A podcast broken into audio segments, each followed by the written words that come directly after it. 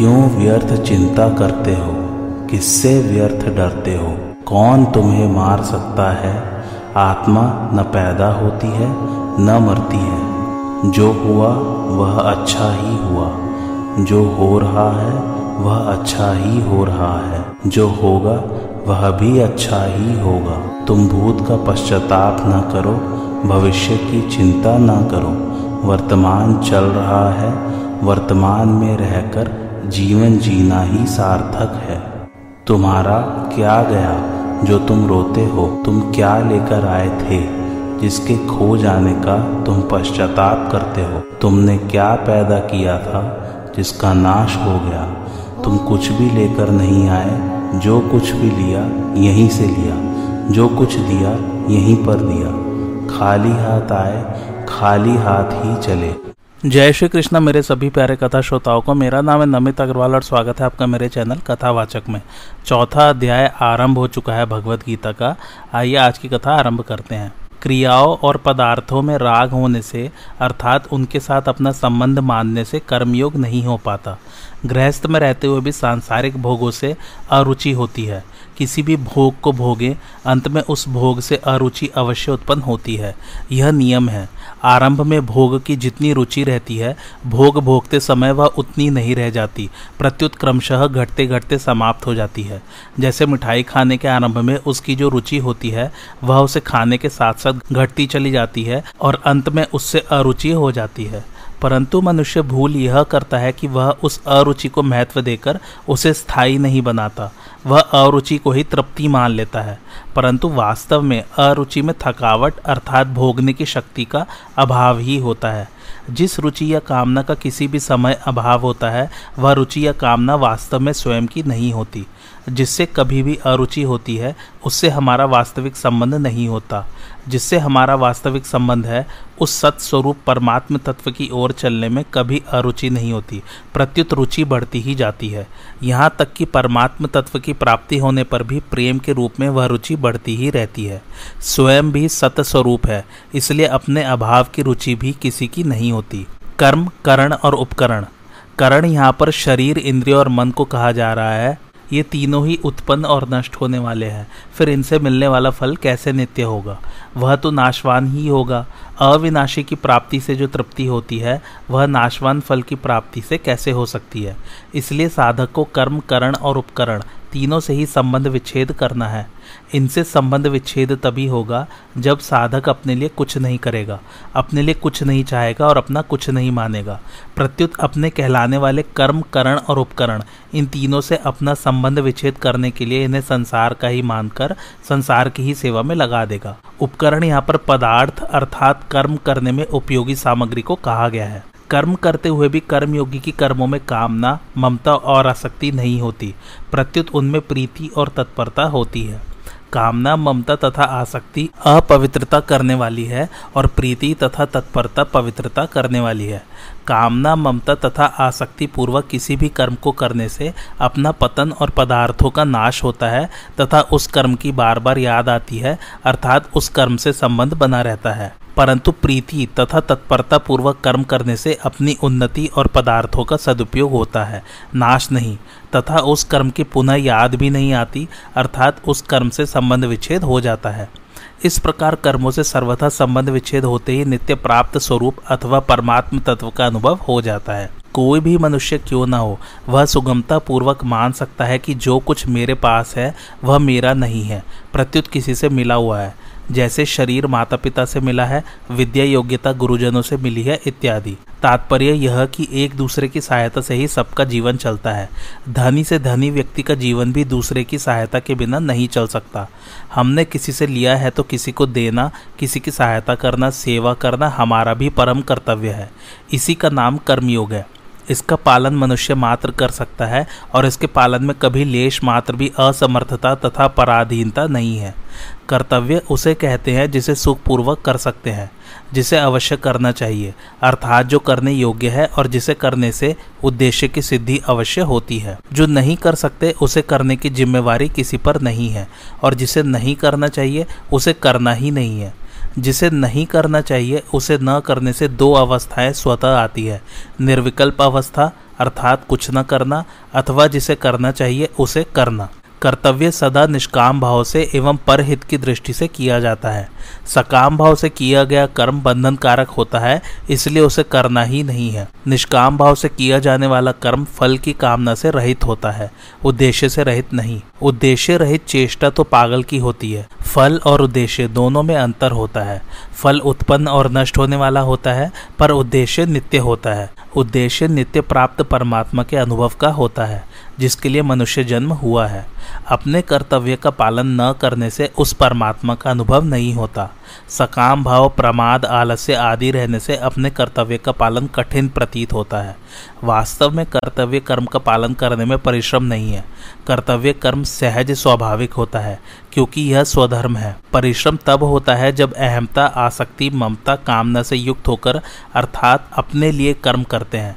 इसलिए भगवान ने राजस कर्म को परिश्रम युक्त बताया है। जैसे भगवान के द्वारा प्राणी मात्र का हित होता है, ऐसे ही भगवान की शक्ति भी प्राणी मात्र के हित में निरंतर लगी हुई है। जिस प्रकार आकाशवाणी केंद्र के द्वारा प्रसारित विशेष शक्तियुक्त ध्वनि सब जगह फैल जाती है, पर रेडियो के द्वारा जिस नंबर पर उस ध्वनि से एकता होती है, उस नंबर पर वह ध्वनि पकड़ में आ जाती है।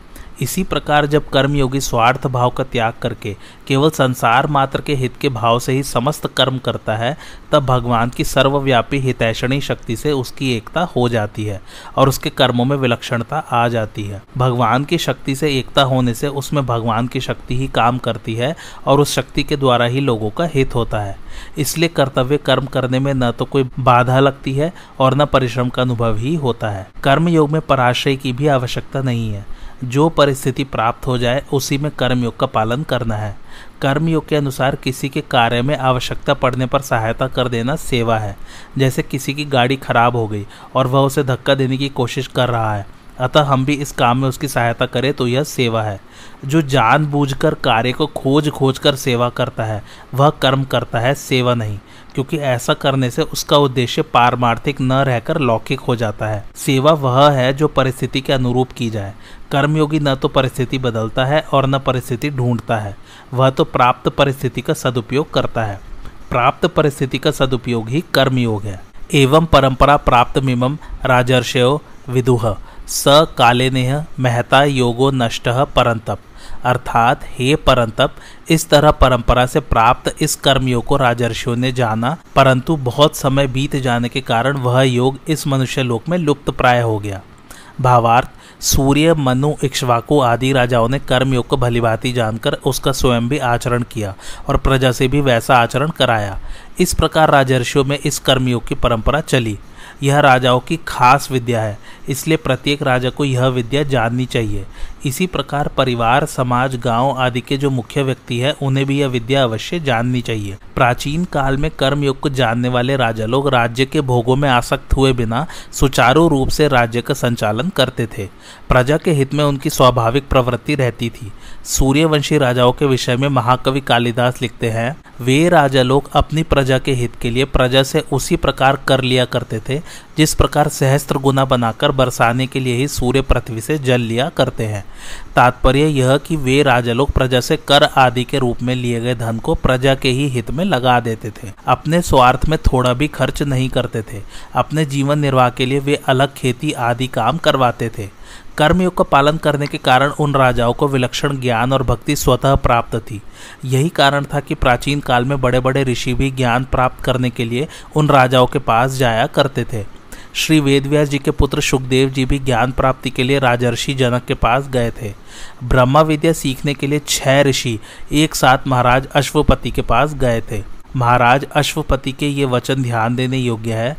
मेरे राज्य में न तो कोई चोर है, न कोई कृपण है, न कोई मदिरा पीने वाला है, न कोई अग्निहोत्र न करने वाला है, न कोई अविद्वान है और न कोई पर स्त्रीगामी ही है। फिर उल्टा स्त्री तो होगी ही कैसे? परमात्मा नित्य है और उनकी प्राप्ति के साधन, कर्मयोग ज्ञान योग भक्ति योग आदि भी परमात्मा के द्वारा निश्चित किए होने से नित्य है। अतः इनका कभी अभाव नहीं होता। ये आचरण में आते हुए न दिखने पर भी नित्य रहते हैं। इस अविनाशी कर्मयोग के तत्व का वर्णन करने वाले ग्रंथों का और इसके तत्व को जानने वाले तथा उसे आचरण में लाने वाले श्रेष्ठ पुरुषों का इस लोक में अभाव सा हो गया है। जहाँ से जो बात कही जाती है, वहाँ से वह परंपरा से जितनी दूर चली जाती है, उतना ही उसमें स्वतः अंतर पड़ता चला जाता है। यह नियम है। भगवान कहते हैं कि कल्प के आदि में मैंने यह कर्मयोग सूर्य से कहा था, फिर परंपरा से इसे राजर्षियों ने जाना। अतः इसमें अंतर पड़ता ही गया और बहुत समय बीत जाने से अब यह योग इस मनुष्य लोक में लुप्त प्राय हो गया है। यही कारण है कि वर्तमान में इस कर्मयोग की बात सुनने तथा देखने में बहुत कम आती है। कर्मयोग का आचरण लुप्त प्राय होने पर भी उसका सिद्धांत सदैव रहता है, क्योंकि इस सिद्धांत को अपनाए बिना किसी भी योग का निरंतर साधन नहीं हो सकता। कर्म तो मनुष्य मात्र को करने ही पड़ते हैं। हाँ ज्ञान योगी विवेक के द्वारा कर्मों को नाशवान मानकर कर्मों से संबंध विच्छेद करता है और भक्ति योगी कर्मों को भगवान के अर्पण करके कर्मों से संबंध विच्छेद करता है। अतः ज्ञान योगी और भक्ति योगी को कर्मयोग का सिद्धांत तो अपनाना ही पड़ेगा। भले ही वे कर्मयोग का अनुष्ठान न करें। तात्पर्य यह कि वर्तमान में कर्मयोग लुप्त प्राय होने पर भी सिद्धांत के रूप में विद्यमान ही है। वास्तव में देखा जाए तो कर्मयोग में कर्म लुप्त नहीं हुए हैं। प्रत्युत योग ही लुप्त हुआ है। तात्पर्य यह है कि जैसे संसार के पदार्थ कर्म करने से मिलते हैं, ऐसे ही परमात्मा भी कर्म करने से मिलेंगे। यह बात साधकों के अंतकरण में इतनी दृढ़ता से बैठ गई है कि परमात्मा नित्य प्राप्त है। इस वास्तविकता की ओर उनका ध्यान ही नहीं जा रहा है। कर्म सदैव संसार के लिए होते हैं और योग सदैव अपने लिए होता है।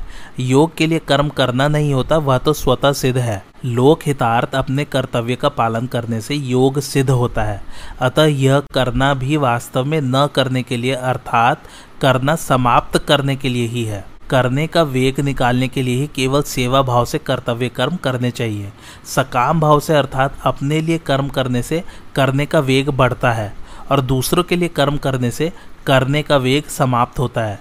तात्पर्य यह कि दूसरों के लिए करने से ही करना समाप्त होता है और अपने लिए करने से करना शेष रहता है। करना समाप्त होने पर स्वतः सिद्ध योग का अनुभव हो जाता है। अतः योग के लिए यह मान लेना कि वह कर्म करने से होगा, यही योग का लुप्त होना है। मनुष्य शरीर, कर्म योग का पालन करने के लिए, अर्थात दूसरों की निस्वार्थ सेवा करने के लिए ही मिला है। परंतु आज मनुष्य रात दिन अपनी सुख सुविधा सम्मान आदि की प्राप्ति में ही लगा हुआ है। स्वार्थ के अधिक बढ़ जाने के कारण दूसरों की सेवा की तरफ़ उसका ध्यान ही नहीं है। इस प्रकार जिसके लिए मनुष्य शरीर मिला है, उसे भूल जाना ही कर्मयोग का लुप्त होना है। मनुष्य सेवा के द्वारा पशु पक्षी से लेकर मनुष्य, देवता, पितर, ऋषि, संत, महात्मा और भगवान तक को अपने वश में कर सकता है। परंतु सेवा भाव को भूलकर मनुष्य स्वयं भोगों के वश में हो गया, जिसका परिणाम नरकों में तथा चौरासी लाख योनियों में पड़ जाना है।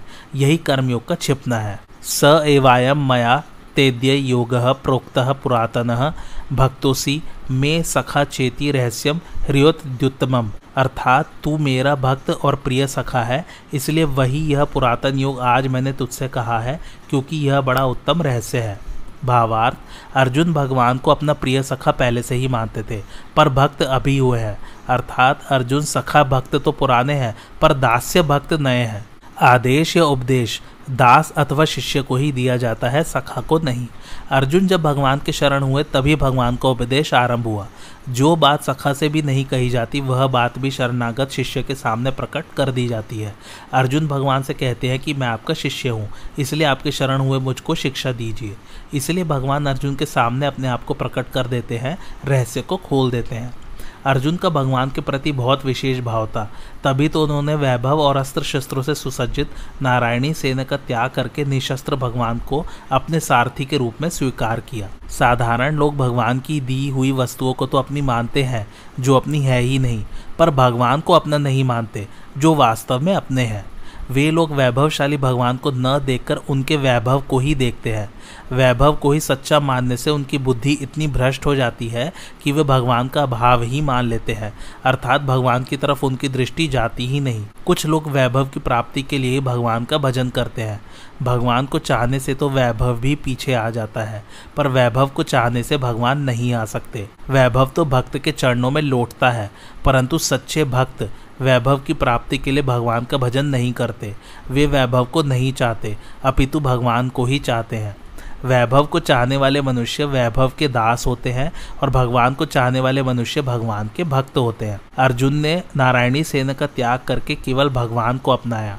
तो युद्ध क्षेत्र में भीष्म, द्रोण, युधिष्ठर आदि महापुरुषों के रहते हुए भी गीता का महान दिव्य उपदेश केवल अर्जुन को ही प्राप्त हुआ और बाद में राज्य भी अर्जुन को मिल गया। भगवान कहते हैं कि सृष्टि के आदि में मैंने सूर्य के प्रति जो कर्मयोग कहा था, वही आज मैंने तुमसे कहा है। बहुत समय बीत जाने पर वह योग अप्रकट हो गया था और मैं भी अप्रकट ही था। अब मैं भी अवतार लेकर प्रकट हुआ हूँ और योग को भी पुनः प्रकट किया है। अतः अनादिकाल से जो कर्मयोग मनुष्यों को कर्म बंधन से मुक्त करता आ रहा है, वह आज भी उन्हें कर्म बंधन से मुक्त कर देगा। भगवान ने अर्जुन के सामने सर्वगुहातम बात प्रकट की कि तू मेरी शरण में आ जा, मैं तुझे संपूर्ण पापों से मुक्त कर दूँगा। उसी प्रकार यहाँ उत्तम रहस्य प्रकट करते हैं कि मैंने ही सृष्टि के आदि में सूर्य को उपदेश दिया था और वही मैं आज तुझे उपदेश दे रहा हूँ। भगवान अर्जुन से मानो यह कहते हैं कि तेरा सारथी बनकर तेरी आगे का पालन करने वाला होकर भी मैं आज तुझे वही उपदेश दे रहा हूँ, जो उपदेश मैंने सृष्टि के आदि में सूर्य को दिया था। मैं साक्षात वही हूँ और अभी अवतार लेकर गुप्त रीति से प्रकट हुआ हूँ। यह बहुत रहस्य की बात है। इस रहस्य को आज मैं तेरे सामने प्रकट कर रहा हूँ क्योंकि तू मेरा भक्त और प्रिय सखा है। साधारण मनुष्य की तो बात ही क्या है? साधक की दृष्टि भी उपदेश की ओर अधिक एवं उपदेष्टा की ओर कम जाती है। इस प्रसंग को पढ़ने सुनने पर उपदिष्ट योग पर तो दृष्टि जाती है, पर उपदेष्टा भगवान श्री कृष्ण ही आदि नारायण है, इस पर प्राय दृष्टि नहीं जाती। जो बात साधारणतः पकड़ में नहीं आती, वह रहस्य की होती है। भगवान यह रहस्यम पद से अपना परिचय देते हैं, जिसका तात्पर्य है कि साधक की दृष्टि सर्वथा भगवान की ओर ही रहनी चाहिए। अपने आप को आदि उपदेष्टा कहकर भगवान मानो अपने को मानव मात्र का गुरु प्रकट करते हैं। नाटक खेलते समय मनुष्य जनता के सामने अपने असली स्वरूप को प्रकट नहीं करता, पर किसी आत्मीय जन के सामने अपने को प्रकट भी कर देता है। ऐसे ही मनुष्य अवतार के समय भी भगवान अर्जुन के सामने अपना ईश्वर भाव प्रकट कर देते हैं। अर्थात जो बात छिपाकर रखनी चाहिए, वह बात प्रकट कर देते हैं। यही उत्तम रहस्य है। कर्मयोग को भी उत्तम रहस्य माना जा सकता है। जिन कर्मों से जीव बंधता है, उन्हीं कर्मों से उसकी मुक्ति हो जाए, यह उत्तम रहस्य है। पदार्थों को अपना मानकर अपने लिए कर्म करने से बंधन होता है और पदार्थों को अपना न मानकर केवल दूसरों के हित के लिए निस्वार्थ भाव पूर्वक सेवा करने से मुक्ति होती है। अनुकूलता, प्रतिकूलता, धनवत्ता, निर्धनता, स्वस्थता, रुग्णता आदि कैसी ही परिस्थिति क्यों न हो, प्रत्येक परिस्थिति में इस कर्मयोग का पालन स्वतंत्रता पूर्वक हो सकता है। कर्मयोग में रहस्य की तीन बातें मुख्य है। पहला, मेरा कुछ नहीं है, कारण कि मेरा स्वरूप सत है, और जो कुछ मिला है वह सब असत है। फिर असत मेरा कैसे हो सकता है? अर्थात, मेरा स्वरूप अविनाशी है और जो कुछ मिला है वह नाशवान है। फिर नाशवान मेरा कैसे हो सकता है? अनित्य का नित्य के साथ संबंध कैसे हो सकता है? दूसरा, मेरे लिए कुछ नहीं चाहिए, कारण कि स्वरूप में कभी अपूर्ति या कमी होती ही नहीं। फिर किस वस्तु की कामना की जाए? अनुत्पन्न अविनाशी तत्व के लिए उत्पन्न होने वाली नाशवान वस्तु कैसे काम में आ सकती है? तीसरा, अपने लिए कुछ नहीं करना है। इसमें पहला कारण यह है कि स्वयं चेतन परमात्मा का अंश है और कर्म जड़ है। स्वयं नित्य निरंतर रहता है, पर कर्म का तथा उसके फल का आदि और अंत होता है। इसलिए अपने लिए कर्म करने से आदि, अंत वाले कर्म और फल से अपना संबंध जुड़ता है। कर्म और फल का तो अंत हो जाता है, पर उनका संग भीतर रह जाता है, जो जन्म मरण का कारण होता है। दूसरा कारण यह है कि करने का दायित्व उसी पर आता है जो कर सकता है, अर्थात जिसमें करने की योग्यता है और जो कुछ पाना चाहता है। निष्क्रिय, निर्विकार, अपरिवर्तनशील और पूर्ण होने के कारण चेतन स्वरूप शरीर के संबंध के बिना कुछ कर ही नहीं सकता। इसलिए यह विधान मानना पड़ेगा कि स्वरूप को अपने लिए कुछ नहीं करना है। तीसरा कारण यह कि स्वरूप सत है और पूर्ण है। अतः उसमें कभी कमी आती ही नहीं, आने की संभावना भी नहीं। कमी न आने के कारण उसमें कुछ पाने की इच्छा भी नहीं होती।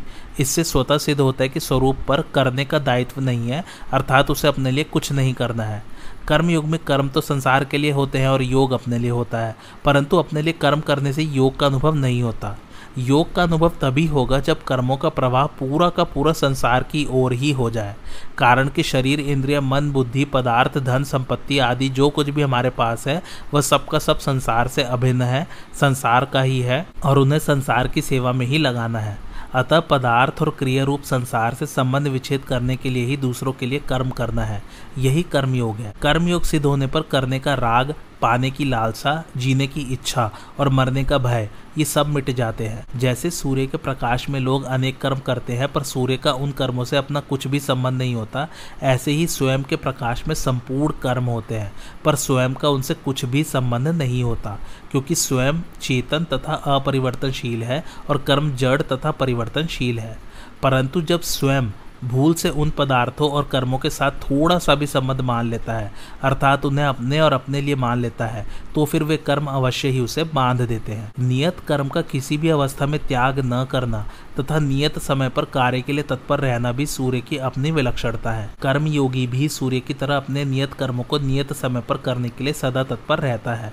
कर्म योग का ठीक ठीक पालन किया जाए तो यदि कर्म योगी में ज्ञान के संस्कार है तो उसे ज्ञान की प्राप्ति और यदि भक्ति के संस्कार है तो उसे भक्ति की प्राप्ति स्वतः हो जाती है। कर्मयोग का पालन करने से अपना ही नहीं, प्रत्युत संसार मात्र का भी परम हित होता है। दूसरे लोग देखें या न देखें, समझे या न समझे, माने या ना माने, अपने कर्तव्य का ठीक ठीक पालन करने से दूसरे लोगों को कर्तव्य पालन की प्रेरणा स्वतः मिलती है और इस प्रकार सबकी सेवा भी हो जाती है। मैं हूँ, ऐसे अपनी सत्ता का अनुभव स्थावर जंगम सभी प्राणियों को है। वृक्ष, पर्वत आदि को भी इसका अनुभव है, पर वे इसे व्यक्त नहीं कर सकते। पशु पक्षियों में तो प्रत्यक्ष देखने में भी आता है, जैसे पशु पक्षी आपस में लड़ते हैं तो अपनी सत्ता को लेकर ही लड़ते हैं। यदि अपनी अलग सत्ता का अनुभव न हो तो वे लड़े ही क्यों? मनुष्य को तो इसका प्रत्यक्ष अनुभव है ही, परंतु वह न तो अपने अनुभव की ओर दृष्टि डालता है और न उसका आदर ही करता है। इस अनुभव को ही विवेक या निज ज्ञान कहते हैं। यह विवेक सब में स्वतः है और भगवत प्रदत्त है। इंद्रिया, मन और बुद्धि प्रकृति के अंश है, इसलिए इनसे होने वाला ज्ञान प्रकृति जन्य है। शास्त्रों को पढ़ सुनकर इन इंद्रियों मन बुद्धि के द्वारा जो पारमार्थिक ज्ञान होता है, वह ज्ञान भी एक प्रकार से प्रकृति जन्य ही है। परमात्म तत्व इस प्रकृति जन्य ज्ञान की अपेक्षा अत्यंत विलक्षण है। अतः परमात्म तत्व को निज ज्ञान से ही जाना जा सकता है। निज ज्ञान अर्थात विवेक को महत्व देने से, मैं कौन हूँ, मेरा क्या है, जड़ और चेतन क्या है, प्रकृति और परमात्मा क्या है, यह सब जानने की शक्ति आ जाती है। यही विवेक कर्मयोग में भी काम आता है। यह मार्मिक बात है। कर्म युग में विवेक की दो बातें मुख्य है। पहली, अपने होनेपन, अर्थात मैं हूँ, में कोई संदेह नहीं है। और दूसरी, अभी जो वस्तुएँ मिली हुई हैं, उन पर अपना कोई आधिपत्य नहीं है, क्योंकि वे पहले अपनी नहीं थी और बाद में भी अपनी नहीं रहेंगी। मैं, अर्थात, स्वयं निरंतर रहता हूँ और ये मिली हुई वस्तुएँ, शरीर, इंद्रिय, मन, बुद्धि आदि निरंतर बदलती रहती हैं और इनका निरंतर वियोग होता रहता है। जैसे कर्मों का आरंभ और समाप्ति होती है, ऐसे ही उनके फल का भी संयोग और वियोग होता है। इसलिए कर्म और पदार्थों का संबंध संसार से है, स्वयं से नहीं। इस प्रकार विवेक जागृत होते ही कामना का नाश हो जाता है। कामना का नाश होने पर स्वतः सिद्ध निष्कामता प्रकट हो जाती है, अर्थात कर्मयोग पूर्णतः सिद्ध हो जाता है। कामना से विवेक ढक जाता है। स्वार्थ बुद्धि, भोग बुद्धि, संग्रह बुद्धि रखने से मनुष्य अपने कर्तव्य का ठीक ठीक निर्णय नहीं कर पाता। वह उलझनों को उलझन से ही, अर्थात शरीर इंद्रिय मन बुद्धि से ही सुलझाना चाहता है और इसलिए वह वर्तमान परिस्थिति को बदलने का ही उद्योग करता है। परंतु परिस्थिति को बदलना अपने वश की बात नहीं है, इसलिए उलझन सुलझने की अपेक्षा अधिकाधिक उलझती चली जाती है। विवेक जागृत होने पर जब स्वार्थ बुद्धि, भोग बुद्धि, संग्रह बुद्धि नहीं रहती, तब अपना कर्तव्य स्पष्ट दिखने लग जाता है और सभी प्रकार की उलझने स्वतः सुलझ जाती हैं। बाहरी परिस्थिति कर्मों के अनुसार ही बनती है, अर्थात वह कर्मों का ही फल है। धनवत्ता, निर्धनता, निंदा, स्तुति, आदर, निरादर, यश, अपयश, लाभ, हानि, जन्म, मरण, स्वस्थता, रुग्णता आदि सभी परिस्थितियाँ कर्मों के अधीन है। शुभ और अशुभ कर्मों के फल स्वरूप में अनुकूल और प्रतिकूल परिस्थिति सामने आती रहती है, परंतु उस परिस्थिति से संबंध जोड़कर उसे अपनी मानकर सुखी दुखी होना मूर्खता है। तात्पर्य यह है कि अनुकूल और प्रतिकूल परिस्थिति का आना तो कर्मों का फल है और उससे सुखी दुखी होना अपनी अज्ञता अर्थात मूर्खता का फल है। कर्मों का फल मिटाना तो हाथ की बात नहीं है, पर मूर्खता मिटाना बिल्कुल हाथ की बात है। जिसे मिटा सकते हैं, उस मूर्खता को तो मिटाते नहीं और जिसे बदल सकते नहीं, उस परिस्थिति को बदलने का उद्योग करते हैं। यह महान भूल है। इसलिए हमने विवेक को महत्व देकर, मूर्खता को मिटा देना चाहिए और अनुकूल प्रतिकूल परिस्थितियों का सदुपयोग करते हुए उनसे ऊँचे उठ जाना अर्थात असंग हो जाना चाहिए। जो किसी भी परिस्थिति से संबंध न जोड़कर उसका सदुपयोग करता है, अर्थात अनुकूल परिस्थिति में दूसरों की सेवा करता है तथा प्रतिकूल परिस्थिति में दुखी नहीं होता, अर्थात सुख की इच्छा नहीं करता, वह संसार बंधन से सुगमता पूर्वक मुक्त हो जाता है। जिसे मनुष्य नहीं चाहता, वह प्रतिकूल परिस्थिति पहले किए पाप कर्मों का फल होती है। अतः पाप कर्म तो करने ही नहीं चाहिए। किसी को कष्ट पहुँचे, ऐसा काम तो स्वप्न में भी नहीं करना चाहिए। परंतु वर्तमान में नए पाप कर्म न करने पर भी, पुराने पाप कर्मों के फलस्वरूप जब प्रतिकूल परिस्थिति आ जाती है, तब अंतकरण में चिंता, शोक, भय आदि भी आ जाते हैं। इसका कारण यह कि हमने चिंता, शोक को अधिक परिचित बना लिया है। जैसे बिक्री की हुई गाय पुराने स्थान से परिचित होने के कारण बार बार वहीं आ जाती है परंतु उसे बार बार नए स्थान पर पहुँचा दिया जाए तो फिर वह पुराने स्थान पर आना छोड़ देती है। ऐसे ही आज और अभी यह दृढ़ विचार कर ले कि आने जाने वाली परिस्थिति से संबंध जोड़कर चिंता शोक करना गलती है।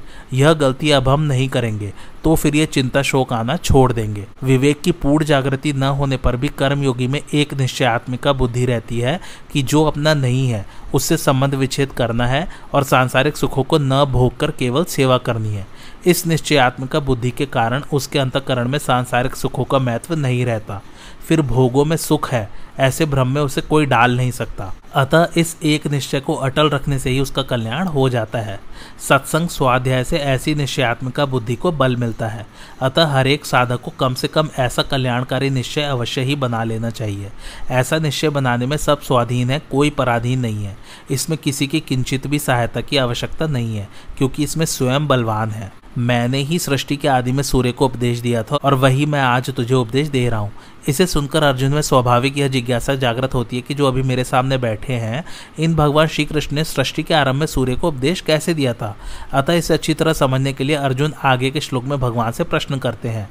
अर्जुन उवाच अपरम भवतो जन्म परम जन्म विवस्वतः, कथमेत द्विजा नियाम त्वमादव प्रोक्तवानी थी अर्थात अर्जुन बोले, आपका जन्म तो अभी का है और सूर्य का जन्म बहुत पुराना है। अतः आपने ही सृष्टि के आरंभ में सूर्य से यह योग कहा था, यह बात मैं कैसे समझूं? भावार्थ, आपका जन्म तो अभी कुछ वर्ष पूर्व श्री वसुदेव जी के घर हुआ है, पर सूर्य का जन्म सृष्टि के आरंभ में हुआ था। अतः आपने सूर्य को कर्मयोग कैसे कहा था? अर्जुन के इस प्रश्न में तर्क या आक्षेप नहीं है, प्रत्युत जिज्ञासा है। वे भगवान के जन्म संबंधी रहस्य को सुगमता पूर्वक समझने की दृष्टि से ही प्रश्न करते हैं, क्योंकि अपने जन्म संबंधी रहस्य को प्रकट करने में भगवान ही सर्वथा समर्थ है। मैं आपको सृष्टि के आदि में उपदेश देने वाला कैसे जानूं? अर्जुन के प्रश्न का तात्पर्य यह है कि सूर्य को उपदेश देने के बाद से सूर्य वंश की कई पीढ़ियाँ बीत चुकी है और आपका अवतार अभी का है। अतः आपने सृष्टि के आदि में सूर्य को उपदेश कैसे दिया था? यह बात मैं अच्छी तरह समझना चाहता हूँ। सूर्य तो अभी भी है, इसलिए उसे अभी भी उपदेश दिया जा सकता है। परंतु आपने सूर्य को उपदेश देने के बाद सूर्य वंश की परंपरा का भी वर्णन किया है, जिससे यह सिद्ध होता है कि आपने सूर्य को उपदेश अभी नहीं दिया है। अतः आपने सूर्य को कल्प के आदि में कैसे उपदेश दिया था? अर्जुन के प्रश्न के उत्तर में अपना अवतार रहस्य प्रकट करने के लिए भगवान पहले अपनी सर्वज्ञता का दिग्दर्शन कराते हैं। श्री भगवान उवाच। बहुनी में व्यतीतानी जन्मानी तव चार्जुन तान्यहम वेद सर्वाणी न त्वम वेथ परंतप अर्थात श्री भगवान बोले, हे परंतप अर्जुन, मेरे और तेरे बहुत से जन्म हो चुके हैं, उन सबको मैं जानता हूँ, पर तू नहीं जानता। भावार्थ अर्जुन में भगवान के जन्म रहस्य को जानने की प्रबल जिज्ञासा उत्पन्न हुई है। इसलिए भगवान उनके सामने मित्रता के नाते अपने जन्म का रहस्य प्रकट कर देते हैं। यह नियम है कि श्रोता की प्रबल जिज्ञासा होने पर वक्ता अपने को छिपाकर नहीं रख सकता। इसलिए संत महात्मा भी अपने में विशेष श्रद्धा रखने वालों के सामने अपने आप को प्रकट कर सकते हैं। संत महात्मा भी स्वयं छिपे रहते हैं और सबके सामने प्रकट नहीं होते। परंतु निम्नलिखित तीन अवसरों पर वे अपने आप को प्रकट कर देते हैं। पहला, जब कोई अत्यधिक श्रद्धालु सामने आ जाए और उसमें संत महात्मा को जानने की उत्कट अभिलाषा हो। दूसरा, जब अपने किसी प्रेमी का शरीर छूटने वाला हो। तीसरा, जब संत महात्मा का अपना कहलाने वाला शरीर छूट रहा हो। दूसरे और तीसरे अवसर पर संत महात्मा उस व्यक्ति के सामने भी अपने आप को प्रकट कर देते हैं, जिसमें उतनी अधिक श्रद्धा तो नहीं है, पर वह उन संत महात्मा का हृदय से आदर करता है और उन्हें जानना चाहता है। समय समय पर मेरे और तेरे बहुत से जन्म हो चुके हैं, परंतु मेरा जन्म और तरह का है और तेरा जन्म और तरह का है। तात्पर्य यह कि मेरे और तेरे बहुत से जन्म होने पर भी वे अलग अलग प्रकार के हैं। संसार में ऐसे जाति स्मर जीव भी होते हैं जिनको अपने पूर्व जन्मों का ज्ञान होता है। ऐसे महापुरुष युंजान योगी कहलाते हैं, जो साधना करके सिद्ध होते हैं। साधना में अभ्यास करते करते इनकी वृत्ति इतनी तेज हो जाती है कि ये जहाँ वृत्ति लगाते हैं, वहीं का ज्ञान इनको हो जाता है। ऐसे योगी कुछ सीमा तक ही अपने पुराने जन्मों को जान सकते हैं, संपूर्ण जन्मों को नहीं। इसके विपरीत भगवान युक्त योगी कहलाते हैं, जो साधना किए बिना स्वतः सिद्ध नित्य योगी हैं। जन्मों को जानने के लिए उन्हें वृत्ति नहीं लगानी पड़ती, प्रत्युत उनमें अपने और जीवों के भी संपूर्ण जन्मों का स्वतः स्वाभाविक ज्ञान सदा बना रहता है। उनके ज्ञान में भूत भविष्य और वर्तमान का भेद नहीं है। प्रत्युत उनके अखंड ज्ञान में सभी कुछ सदा वर्तमान ही रहता है। कारण कि भगवान संपूर्ण देश, काल, वस्तु, व्यक्ति, परिस्थिति आदि में पूर्ण रूप से विद्यमान रहते हुए भी इनसे सर्वथा अतीत रहते हैं। मैं उन सबको जानता हूँ, भगवान के इस वचन से साधकों को एक विशेष आनंद आना चाहिए कि हम भगवान की जानकारी में हैं। भगवान हमें निरंतर देख रहे हैं। हम कैसे ही क्यों ना हो, पर है भगवान के ज्ञान में। जन्मों को न जानने में मूल हेतु है अंतकरण में नाशवान पदार्थों का आकर्षण, महत्व होना। इसी के कारण मनुष्य का ज्ञान विकसित नहीं होता। अर्जुन के अंतकरण में नाशवान पदार्थों का, व्यक्तियों का महत्व था। इसलिए वे कुटुंबियों के मरने के भय से युद्ध नहीं करना चाहते थे। अर्जुन ने कहा था कि जिनके लिए हमारी राज्य भोग और सुख की इच्छा है, वे ही ये कुटुंबी प्राणों की और धन की आशा छोड़कर युद्ध में खड़े हैं। इससे सिद्ध होता है कि अर्जुन राज्य भोग और सुख चाहते थे, अतः नाशवान पदार्थों की कामना होने के कारण वे अपने पूर्व जन्मों को नहीं जानते थे।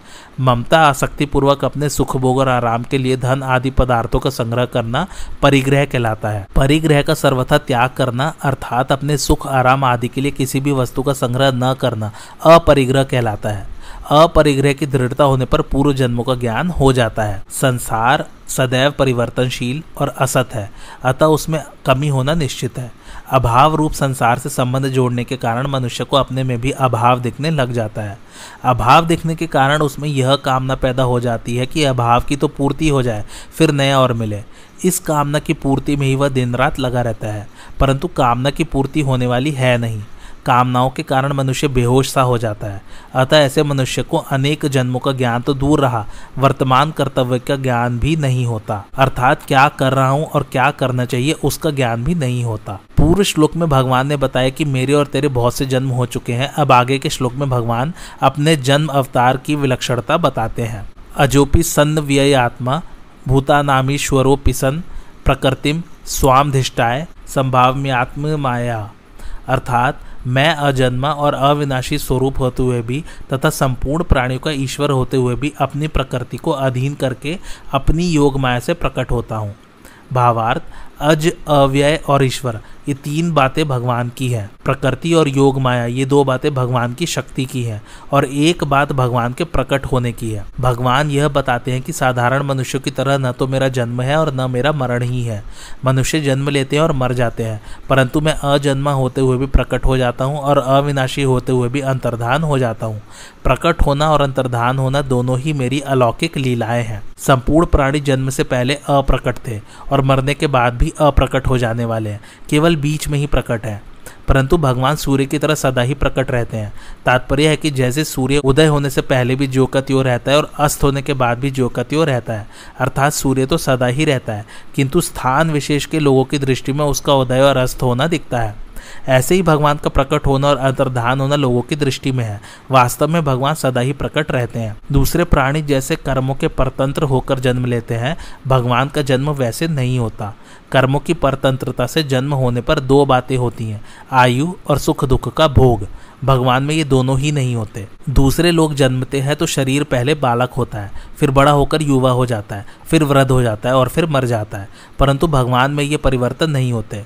वे अवतार लेकर बाल लीला करते हैं और किशोर अवस्था, अर्थात पंद्रह वर्ष की अवस्था तक बढ़ने की लीला करते हैं। किशोर अवस्था तक पहुँचने के बाद फिर वे नित्य किशोर ही रहते हैं। सैकड़ों वर्ष बीतने पर भी भगवान वैसे ही सुंदर स्वरूप रहते हैं। इसलिए भगवान के जितने चित्र बनाए जाते हैं, उसमें उनकी दाढ़ी मुझे नहीं होती। अब कोई बना दे तो अलग बात है।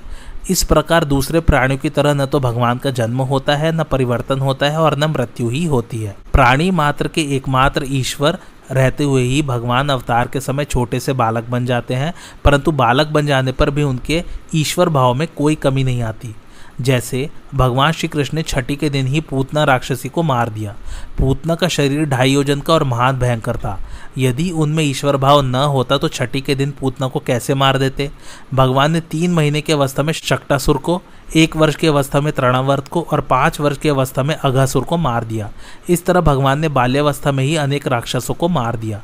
सात वर्ष की अवस्था में ही उन्होंने गोवर्धन पर्वत को एक अंगुली पर उठा लिया। संपूर्ण प्राणियों के ईश्वर होते हुए भी भगवान अवतार के समय छोटे से छोटे बन जाते हैं और छोटा सा छोटा काम भी कर देते हैं। वास्तव में यही भगवान की भगवत्ता है। भगवान अर्जुन के घोड़े हाँकते और उनकी आगे का पालन करते हैं। फिर भी भगवान का अर्जुन पर और दूसरे प्राणियों पर ईश्वर भाव वैसा का वैसा ही है। सारथी होने पर भी वे अर्जुन को गीता का महान उपदेश देते हैं। भगवान श्री राम पिता दशरथ के आगे को टालते नहीं और चौदह वर्ष के लिए वन में चले जाते हैं। फिर भी भगवान का दशरथ पर और दूसरे प्राणियों पर ईश्वर भाव वैसा का वैसा ही है, जो सत्व, रज और तम इन तीनों गुणों से अलग है, वह भगवान की शुद्ध प्रकृति है। यह शुद्ध प्रकृति भगवान का स्वकीय सच्चिदानंद घन स्वरूप है। इसी को संधिनी शक्ति, संवित शक्ति और आवाहल दिनी शक्ति कहते हैं। इसी को चिन्मय शक्ति, कृपा शक्ति आदि नामों से कहते हैं। श्री राधा जी श्री सीता जी आदि भी यही हैं। अवतार के समय भगवान अपनी शुद्ध प्रकृति, रूप शक्तियों सहित अवतरित होते हैं और अवतार काल में इन शक्तियों से काम लेते हैं। श्री राधा जी भगवान की शक्ति हैं और उनकी अनुगामिनी अनेक सखियाँ हैं, जो सब भक्ति रूपा है और भक्ति प्रदान करने वाली हैं। भक्ति रहित मनुष्य इनको नहीं जान सकते। इनको भगवान और राधा जी की कृपा से ही जान सकते हैं। भगवान को प्राप्त कराने वाली भक्ति और ब्रह्म विद्या भी यही है। प्रकृति भगवान की शक्ति है। जैसे अग्नि में दो शक्तियाँ रहती है, प्रकाशिका और दाहिका। प्रकाशिका शक्ति अंधकार को दूर करके प्रकाश कर देती है, तथा भय भी मिटाती है। दाहिका शक्ति जला देती है, तथा वस्तु को पकाती एवं ठंडक भी दूर करती है। ये दोनों शक्तियाँ अग्नि से भिन्न भी नहीं है और अभिन्न भी नहीं है। भिन्न इसलिए नहीं है कि वे अग्नि रूप ही है, अर्थात उन्हें अग्नि से अलग नहीं किया जा सकता। और अभिन्न इसलिए नहीं है कि अग्नि के रहते हुए भी मंत्र औषध आदि से अग्नि की दाहिका शक्ति कुंठित की जा सकती है। ऐसे ही भगवान में जो शक्ति रहती है, उसे भगवान से भिन्न और अभिन्न दोनों ही नहीं कह सकते। जैसे दिया सलाई में अग्नि की सत्ता तो सदा रहती है, पर उसकी प्रकाशिका और दाहिका शक्ति छिपी हुई रहती है। ऐसे ही भगवान संपूर्ण देश, काल, वस्तु, व्यक्ति आदि में सदा रहते हैं, पर उनकी शक्ति छिपी हुई रहती है। उस शक्ति को अधिष्ठित करके, अर्थात अपने वश में करके, इसको द्वारा भगवान प्रकट होते हैं। जैसे जब तक अग्नि अपनी प्रकाशिका और दाहिका शक्ति को लेकर प्रकट नहीं होती तब तक सदा रहते हुए भी अग्नि नहीं दिखती। ऐसे ही जब तक भगवान अपनी शक्ति को लेकर प्रकट नहीं होते, तब तक भगवान हरदम रहते हुए भी नहीं दिखते। राधा जी, सीता जी, रुक्मणी जी आदि सब भगवान की निजी दिव्य शक्तियाँ हैं। भगवान सामान्य रूप से सब जगह रहते हुए भी कोई काम नहीं करते। जब करते हैं, तब अपनी दिव्य शक्ति को लेकर ही करते हैं। उस दिव्य शक्ति के द्वारा भगवान विचित्र विचित्र लीलाएँ करते हैं। उनकी लीलाएँ इतनी विचित्र और अलौकिक होती है कि उनको सुनकर, गाकर और याद करके भी जीव पवित्र होकर अपना उद्धार कर लेते हैं। निर्गुण उपासना में वही शक्ति ब्रह्म विद्या हो जाती है और सगुण उपासना में वही शक्ति भक्ति हो जाती है। जीव भगवान का ही अंश है। जब वह दूसरों में मानी हुई ममता हटाकर एकमात्र भगवान की स्वतः सिद्ध वास्तविक आत्मीयता को जागृत कर लेता है, तब भगवान की शक्ति उसमें भक्ति रूप से प्रकट हो जाती है। वह भक्ति इतनी विलक्षण है कि निराकार भगवान को भी साकार रूप से प्रकट कर देती है। भगवान को भी खींच लेती है। वह भक्ति भी भगवान ही देते हैं। भगवान की भक्ति रूप शक्ति के दो रूप हैं विरह और मिलन। भगवान विरह भी बेचते हैं और मिलन भी। जब भगवान विरह बेचते हैं, तब भक्त भगवान के बिना व्याकुल हो जाता है। व्याकुलता की अग्नि में संसार की आसक्ति जल जाती है और भगवान प्रकट हो जाते हैं। ज्ञान मार्ग में भगवान की शक्ति पहले उत्कट जिज्ञासा के रूप में आती है, जिससे तत्व को जाने बिना साधक से रहा नहीं जाता, और फिर ब्रह्म विद्या रूप से जीव के अज्ञान का नाश करके उसके वास्तविक स्वरूप को प्रकाशित कर देती है। परंतु भगवान की वह दिव्य शक्ति, जिसे भगवान विरह रूप से भेजते हैं, उससे भी बहुत विलक्षण है। भगवान कहाँ है, क्या करूँ, कहाँ जाऊँ? इस प्रकार भक्त व्याकुल हो जाता है तो यह व्याकुलता सब पापों का नाश करके भगवान को साकार रूप से प्रकट कर देती है। व्याकुलता से जितना जल्दी काम बनता है, उतना विवेक विचार पूर्वक किए गए साधन से नहीं। भगवान अपनी प्रकृति के द्वारा अवतार लेते हैं और तरह तरह की अलौकिक लीलाएँ करते हैं।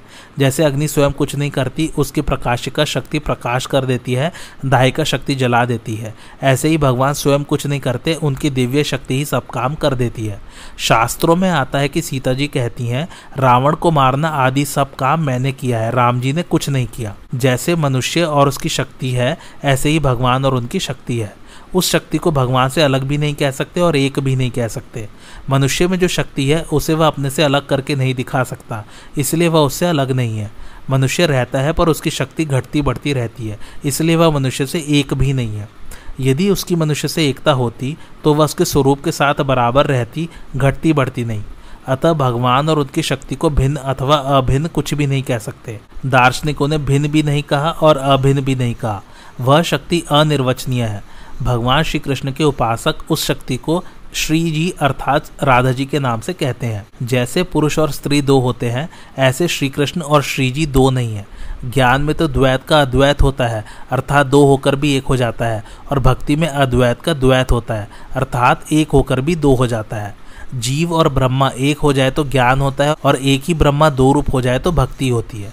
एक ही अद्वैत तत्व प्रेम की लीला करने के लिए, प्रेम का आस्वादन करने के लिए, संपूर्ण जीवों को प्रेम का आनंद देने के लिए श्री कृष्ण और श्री जी इन दो रूपों से प्रकट होता है। जो ये राधा और जो ये कृष्ण रस के सागर हैं, वे एक ही है। पर लीला के लिए दो रूप बने हुए हैं। दो रूप होने पर भी दोनों में कौन बड़ा है और कौन छोटा, कौन प्रेमी और कौन प्रेमास्पद, इसका पता ही नहीं चलता। दोनों ही एक दूसरे से बढ़कर विलक्षण दिखते हैं, दोनों एक दूसरे के प्रति आकृष्ट होते हैं। श्री जी को देखकर भगवान प्रसन्न होते हैं और भगवान को देखकर श्री जी दोनों की परस्पर प्रेम लीला से रस की वृद्धि होती है, इसी को रास कहते हैं। आज की कथा यही समाप्त होती। कैसी लगे आप लोग को मेरी कथा, मुझे कमेंट करके ज़रूर बताइए। और मेरे चैनल कथावाचक को लाइक, शेयर और सब्सक्राइब ज़रूर कीजिए। थैंक्स फॉर वॉचिंग धन्यवाद।